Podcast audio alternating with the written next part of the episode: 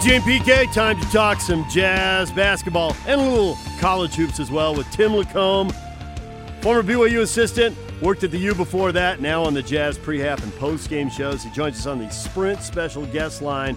Get an iPhone 11 on us when you activate a new line of service with a flex lease and eligible trade-in now through December 5. Visit the Sprint store nearest you. Tim, good morning. Great to be with you uh, with DJ and Lucifer. It's been a while since uh, we've heated things up. You want to react to that, Lucifer, or no? Just going to let that slide. He's sitting over in the corner with his pitchfork, a sly grin.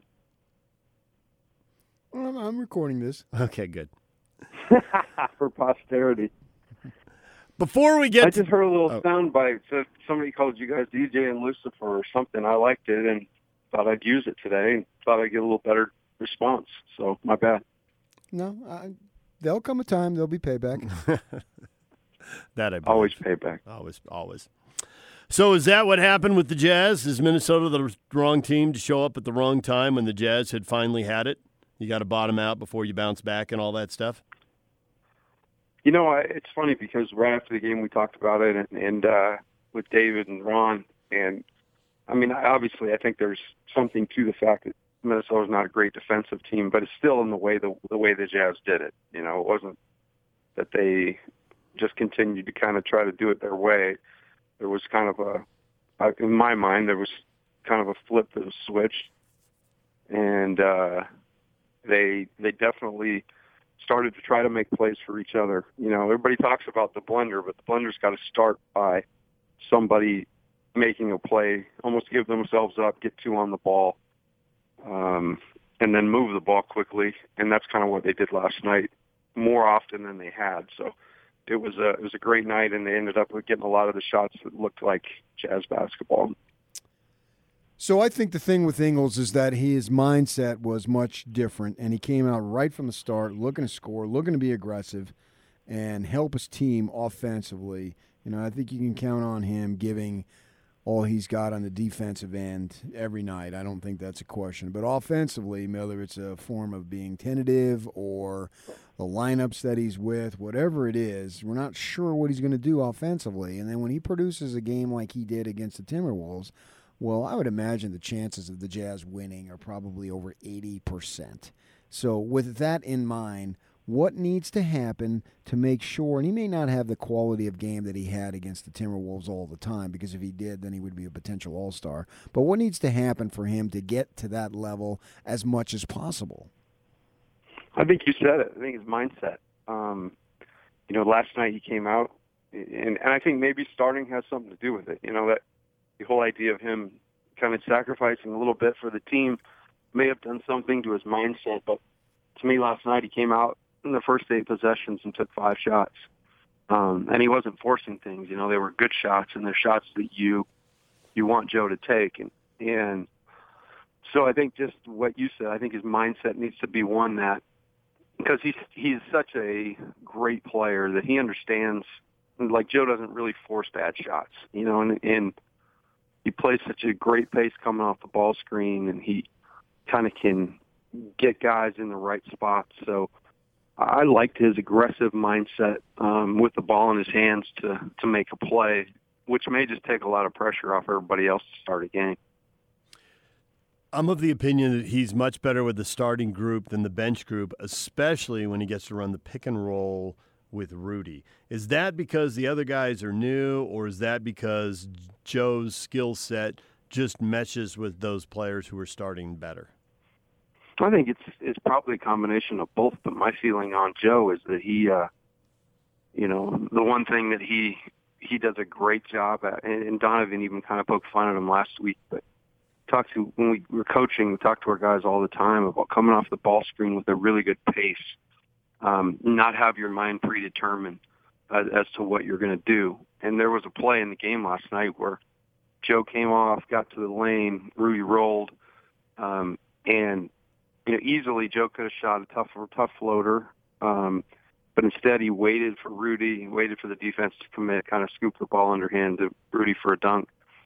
You know, and it's just the plays like that. He just has a real great feel for not only pick and roll, but personnel on the Jazz team within the pick and roll.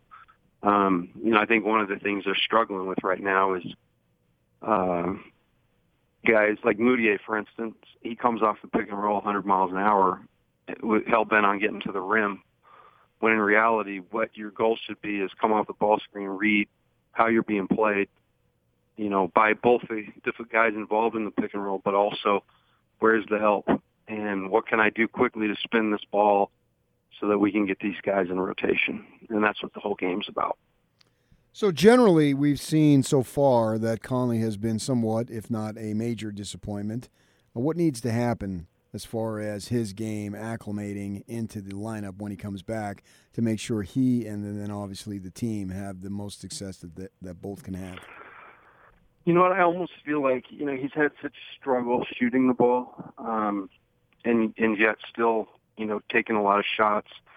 I almost wonder as he watches this team play, and it might be you know heaven sent for him to take a break and, and sit back and watch just to get everything kind of sorted out. I've been one that said that career data points will catch up, and he's certainly played below what he's done throughout his career. But this little time for him to watch might be exactly what he needs to understand maybe this team doesn't need me to shoot as much or score as much because I've got guys all around me that can do that. And just look at the ways, you know, that he, you know, using different skill sets, you know, certainly got to shoot wide open shots and he's got to push the ball in transition. Um, but what else can I do to get everybody else a little bit more involved? Um, and that's what I think needs to happen overall. I think this whole where the Jazz are is there's no time. There's not the time to panic. Um, it's a long season, and I know that that's cliche, but it's true. And really, beyond the Lakers and Minnesota, everybody else is kind of losing five, six, seven games. So right now, it's just a matter of trying to get your um, trying to get your team to be, you know, just start to function better and Conley coming in and maybe being a little less aggressive to score and maybe more to make plays along the way, maybe that'll help some things. Former BYU assistant Tim LaComb joining us. He's on the Jazz pre-half and post-game shows. Uh, one thing that's been frustrating with the offense, and you know they brought in ten new players. It's two thirds of the team, and you probably, as a college coach, go through this more often because you the turnover. Nobody's there more than four years, and at BYU, you also have guys coming and going with missions. So when you were coaching, did you guys watch the offense run and think, "Well, that's not what it's supposed to look like"? But the players don't know because they haven't been there, and you know. And I'm wondering if that's what Quinn's going through because last night I thought they passed the ball, they moved. It looked like what it's supposed to look like, and there have been too many games, too many possessions where too much dribbling, getting in the offense late, not enough passes, not moving the ball side to side, and just it doesn't look right. So of course it ends up with a forced shot and a missed shot, and everyone getting frustrated. Have you been yeah, seeing for sure. that? Yeah, I, I can to- totally relate to that. And you know, the funny thing about offense itself is there's so many elements that have to be good, but in just watching the difference between the Oklahoma City game and, and again, we, I use the word pace, but pace doesn't always apply to the guy with the ball in my mind. I feel like Jazz run a lot of pin downs, so Rudy will go down instead of down screen to initiate the offense. And you know, a lot of times it's Bogey coming off the pick off that pin down, and how Bogey comes off the pin down really sets the tone for for how the offensive possession is going to be. If he just kind of allows guys coming off that thing, um, and allows his defender to get through the screen, and there's nowhere to go with the ball, well, you're already against you know against the clock. But if he sets his guy up and he comes hard off that curl and he creates an opening for them, to, Rudy to get the ball or Rudy to hand the ball off to Donovan, now you've got guys in a blender. Now you've got guys behind the play or you've got two on the ball. But if you don't come off, you know, your cuts aren't sharp, um, even simply a pass to the wing and cut to the corner, if that's not sharp and guys aren't getting out of the way, um, then timing gets you know disrupted. And I certainly believe that's you know that's got to be a frustration for for the staff at times because it's yeah they know how this thing's supposed to run and work, but right now they're just not seeing it all fire. And there's so many different things you've got to do to kind of clean that up. So much time do you give them before they're hitting their peak?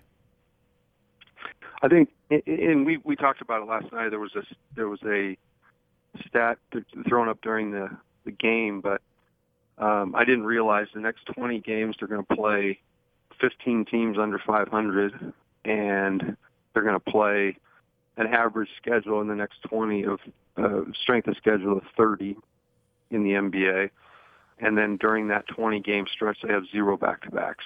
So my feeling is over the next 20 games you're going to see um, a, a real shift because I think that the message is clear. The guys were talking about it after the game, and that's such a huge part. You you got to have a message that you believe in as a coach. Then you have to give it to your guys, and then the biggest piece is they have to adopt it. And I think sandwich that that Oklahoma City game sandwich between Memphis and the game last night um, at Minnesota and the two different results and the two different ways the guys felt after both games. I think that message is coming through. So I think over the next 20 games, they'll uh, you're going to start to see things take over. Guys getting a little bit more healthy, rotations set a little better. Um, but my go, my feeling is over the next 20, they'll make a move. You know, there's always the do you kick him in the butt or pat him on the back? And you saw how Rick Majerus did it when you were in the Utah program. You saw how Judd... was definitely a pat on the back. yeah, right. you saw how Juddy and Donnie talk to guys. Uh, and then and you're butt kickers. And then you're with Dave Rose, and you see, you know, it's different. So you've got all these different experiences, and I'm wondering with Quinn right now, if you were Quinn, would you go into a film session and show guys stuff in the Minnesota game they need to clean up, or would you go in and show them a bunch of good possessions where the ball moved and resulted in a good shot, and send it like it needs? Keep doing this. This is what is going to work. Which way would you handle it going forward? Mentally, where do you think the team is? Um, well, I think they're a mature team. Even though they've got a new a bunch of new pieces, I think their character and maturity is really good. Um, I really watch I'm games. I'm crazy. I watch benches and body language, and I have not seen, you know, any concerning signs. I think they've got good guys in in the right spots. Um, but I still believe there's just like a, like anything. I think there's a time and a place for you to maybe ramp up the energy, and I'm sure that's been done. Um, but to me, it seems like one of Quinn's great traits and his staff is their communication. Um, I love to watch during a game as he pulls guys out or at timeouts, just the way a lot of one-on-one explaining stuff to guys. Um, so I think this day and age and probably the current NBA, there's a lot more showing um, successful possessions and then trying to tailor your play after that. I'm of the opinion that Mitchell needs to be a little bit nastier. What do you think? Um, you, you said a little bit more nasty. Yeah. Yeah, I think that he's, you know, the one thing about Donovan, he's such a good guy. I know. Sometimes be more like me. That's I don't know that he needs to go that far. I mean, we don't need to say Rudy and Lucifer or running the pick two. and roll. How would that Mhm. not be the best bowler call ever? Rudy and Lucifer gonna tell going to you the right pick and roll. guarding that Lucifer Rudy pick and roll is straight hell. I'm just going to tell you. Was Jordan know, a nice guy? fire. Come on. Um, you know, I, I think there's always a level of, of na you know, I think that's one thing I love about Joe is he seems like a nice dude, but he's got, he always got something to say, and you know, Donovan's still learning. I, I, I don't know if I want to throw one more thing on him because he's doing everything. Like last night was so awesome the way he kind of des- decided. You know, he learned from Oklahoma City. He didn't try to force too much, and it's a fine line because you need him to force some. Um, but you don't want it to get out of hand because that becomes contagious and then it's bar the door, right? So um, I, I'm okay with where Donovan is. I think that I think that he's ultimately really competitive, and I love that part. Uh, and that's the part that I that's really important. He does care what the score is. I say come back after the new year with a Tupac tat on his bicep. I'd go with it. I Yeah. mean, I wouldn't certainly. I'm, I don't judge. If you want a tattoo, throw it on. Oh, I would judge. I would judge. That would be awesome. It's a new me, a new year, a new me. He's embracing the Check whole. out Tupac, man. He's in, he's you embracing. realize if PK and I had a show, we'd never talk about anything but stupid stuff that we'd laugh at, and everybody else would be like, "What in the world is going on in there?" Okay, I'm fine with that. Yeah, that could work. I wouldn't rule it out. I've been doing it for 18 years. We just got to get DJ out of the road. Any ideas? Get him out of the room? No, just get him out of the way. Oh, yeah, just put an omelet next Uh-oh. door. He'll be gone. Get somebody Yeah, but only some pro for- bono work. Only Get for somebody about do a little pro bono work for me with DJ there. only about 25 seconds. yeah, we'll just have a, s- a conveyor A belt conveyor of belt. omelets. Second breakfast is coming. okay. Hey DJ, you want to go for a little ride? Hop in the back. Fine. The trunk. Why are we going to the Great Salt Lake? Because there's uh, some cool alpaca out there. See, this is what it would be. We just got off topic. This is basically it. So now we have to bring up the incredibly obvious that nobody wants to address. Uh, did they really figure something out, or was this a little bit of fool's gold because it's Minnesota? They lost 10 out of 13, and uh, come on, let's not oversell this. I think they figured something out. Um, the one thing that I really truly believe is that everybody got way, way ahead of themselves, uh, which happens all the time with fan bases. But um, they went out and signed a bunch of known commodities guys that, like I guess Conley more than anything. Um, but I, I do believe that there was a ton of undue expectation put on them to, you know, everybody's talking about them winning the West and it really was are the Jazz going to take first or second? And uh, I do believe that every season you got. I mean, nobody just flies. Very very few teams just fly through seasons without a whole lot of hiccups. And I do think that Quinn, as much as it's hard to go through this, he probably loves problem solving as much as every coach. That's why we're all crazy because you hate being in the situation, but you love it at the same time because it gives you an opportunity to do what you do. Um, I do think he's great at it. Uh, so just some adjustments, guys getting better, guys understanding what is ultimately wanted, you know, the whole concept of good to great, um, and just being able to kind of right the ship. And I do think at the end of the day, are they going to win the West? I don't think so. Um, I mean, there's some good teams out there. But will the Jazz put themselves in a really good position for the playoffs? My feeling is yes. Well, I will say that they encouraged those expectations by starting 11 and 5 because I didn't think they were going to do that. So that was one thing. And then I think the other thing is what you said nobody flies through the season. I didn't know the Lakers were going to do this right out of the gate. No, I didn't either. In fact, you know, in the pre NBA pre-show, preseason show, I was just happening to drive around town, but I heard our boy uh, Hans on the radio pick the Lakers to win the West, and I about drove off the road because I was laughing so hard. You know, at that point in time, it was just like, again, I felt like that's what everybody. Okay, now they've got AD, which I understand. Like the guy's amazing, and they got LeBron, but then what? And uh, I, I did not expect them to be where they are right now. Hey, quickly, uh, as far as the Cougars, I think they're playing better than we expected. I'm wondering it's because it's two things. It's uh, the fact that the guys are seniors, they got better talent, and they're more mature, and obviously they got better assistant coaching. Well, the latter part for sure. Um, you know, it is. It was an absolute crap show over there last year with the, the assistants, from what I understand. Yeah. Just insider knowledge.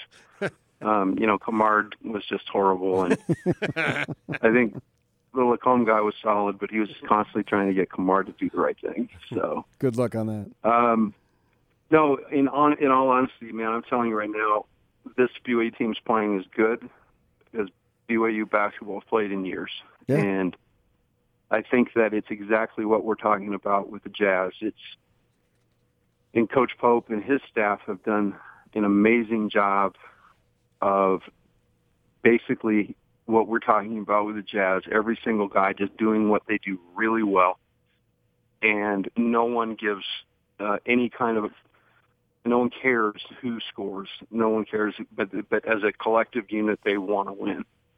And I'm telling you, once you get to that point, it's so fun because watching this BYU team has been so fun to watch. It's been interesting because you know we recruited all those guys and kind of watched them grow, but then it's to be away from it and just flip it on TV and watch them.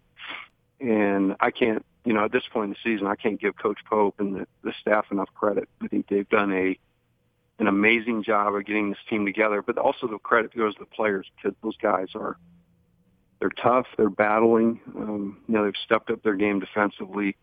But the most important thing is they're playing really selfless basketball, and they make it look easy. But that's what happens when you click that threshold of just playing, reading the defense, and making them making any decision they make wrong, because that's what you can do in basketball. It's just like you know checkers or chess. It's a numbers game. Um, they they really have a great flow to them and a good pace to them. In the last two games, like I say, I don't know that I've seen BYU play that well in quite some time. Why is the defense so much better? You had so many games where it had to frustrate you. You give up 80 and you lose. You played well enough offensively and you couldn't stop anybody. And to beat Nevada 75 42, I couldn't believe the 42 number. Yeah, you know what? A big part of it, too, though, is in my mind, is uh, every single shot they take, um, the guys know it's coming. Know, I, I think it comes back to maybe some some better discipline and shot selection because uh, then you can handle the transition opportunities a little better. Sometimes you get down there and take a tough shot. Guys aren't expecting it. The floor's out of balance, um, and that happens from time to time. But I agree with you. I just I just think that the collective mindset to get a stop, um, and I've been super impressed because a lot of times they're undersized against teams they're playing against, and you don't see any kind of sign of that on the boards at all. Um, they've got a great mindset to kind of gang rebound. So minus the, uh, you know, I felt like the one game that was a little bit of a hiccup was the Utah game because they really they kind of had that game in control for a long time and then got away from them. Similar to like the San Francisco game for us last year, and it's one you look back on and like, how did we lose that game? But beyond that, you know, I felt like they we played Kansas tough, and Boise's a tough place to play. You know, it's always kind of a little bit of flip a coin. Uh, the San Diego State's proven to be a phenomenal team. I think that goes back to the roots of young DJ James, you know, being in the city and getting some pride there in the Aztecs. Um, I like it. But been very, very impressed. Oh, very, I mean, remarkably impressed with what BYU's doing right now. Well, we appreciate a few minutes, Tim. Thanks for joining us. It's always good to be with you guys.